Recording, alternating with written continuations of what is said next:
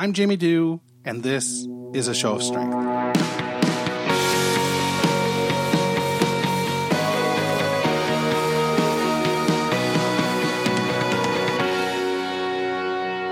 Hey, it's Jamie. It's Thursday, June 14th, 2018. I've got a cold brew in my hand after enjoying one um, on a walk.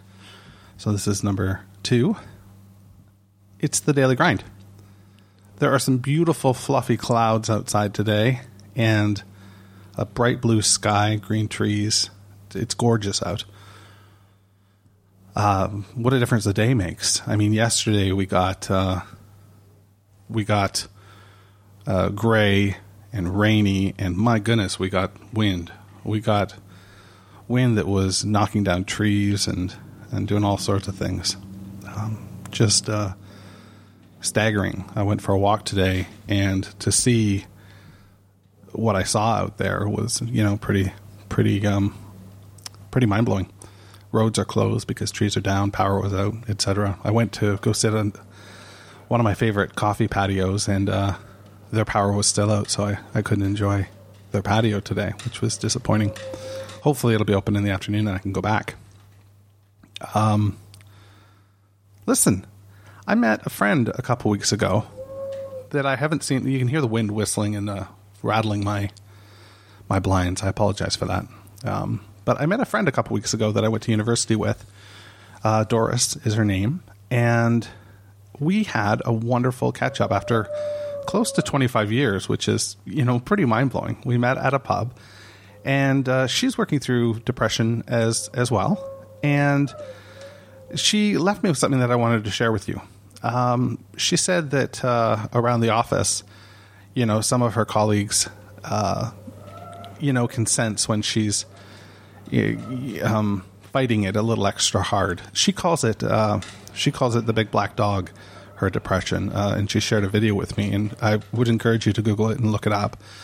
Uh, it's it's it's it's a pretty neat um, allegory about depression, you know, and um, uh, the big black dog is depression, and it you know you can visualize this dog jumping up on you and and uh, smothering you, you know, at times with um, in, in real life it would be affection, but in this case it would be depression and and just a, a heavy burden. And um, and she she mentioned that around the office she had a colleague that will ask her what can make what can make your day three percent better.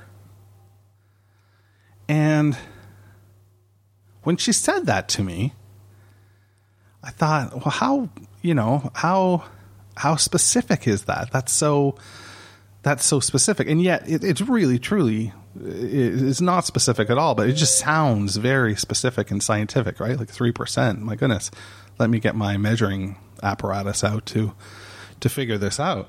But I found myself using this little tool when over the last week or so I've been in a place where I don't feel quite as good as I want to feel. You know, I'll, I'll say to myself, what what can I do right now to make myself three percent better? If if I happen to be lying in bed, maybe it's um, taking my glasses off. You know, so that I can turn my head side to side and and be a bit more comfortable. Or you know, that's that's a, a small microscopic thing, and and it's allowing myself to be more comfortable. And in doing so, it's allowing myself to uh, it's forgiving myself for being in bed, right? Um, uh, 10% might be stepping out of the bed, you know, and that might be something I can't quite do right now, but I can take my glasses off and uh, get a bit more comfortable. Um, so that at least if I'm to have this nap, I'm to, it's going to be restorative and I'm going to wake up feeling better. Or if I'm, um, snack, you know, if I, if I'm hungry for something and I'm going to berate myself for eating something that I shouldn't eat, well, maybe I can eat something healthier, um, or you know, just little things like that. If if I'm going out to drop the kids off for school, maybe I can walk an extra block, or maybe when I'm on the bus, I can ding off one stop earlier to get a little bit of a walk in. Again, these are like really minor quarter turns, but they might inspire you know, more. And isn't that what we're really trying to do here? We're trying to get a little bit more out of ourselves on those days that um, are, are, troubling and are, are difficult. So, um, thanks, Doris. That's a, a, really cool thing, and I've I've definitely been using it. It's funny. She sent me a text the other day, and and she asked me how I was doing, and I was like, eh, you know, sort of okay.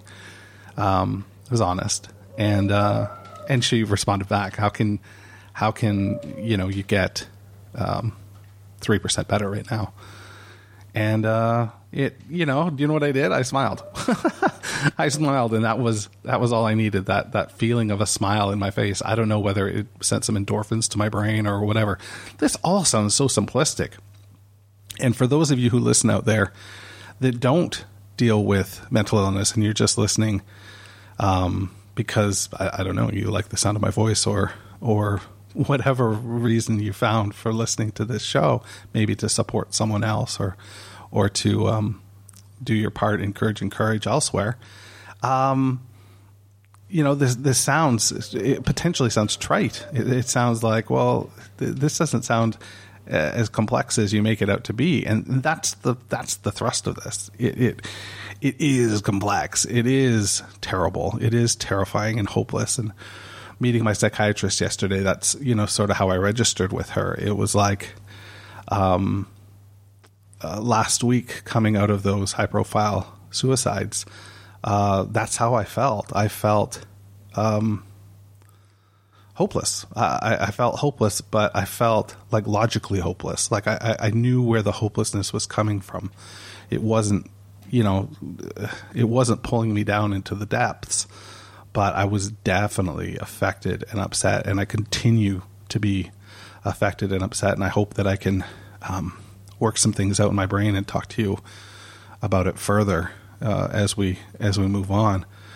Um, because I mean, I, I I left a whole pile of information on your lap on Friday, and I haven't really circled back to address it. And uh, you know, forgive me, but it's just not something I can I can get to at this moment. If if you'd like, you could go back and listen to. Um, I'm not sure what number it is, but maybe 49, 48, one of the Chris Cornell uh, live blog readings, um, because it's similar. Like these are people that weren't heroes of mine, um, but they definitely were, you know, milestone markers in my life, and and um, it, it, it's I I can't I, I can't go there right now. I apologize. I can't. It's not something I can discuss right now. But you know, if you want to know a little bit more about how I feel, you can listen to one of those, and uh, and hopefully, I can circle back and and um, discuss this with you further.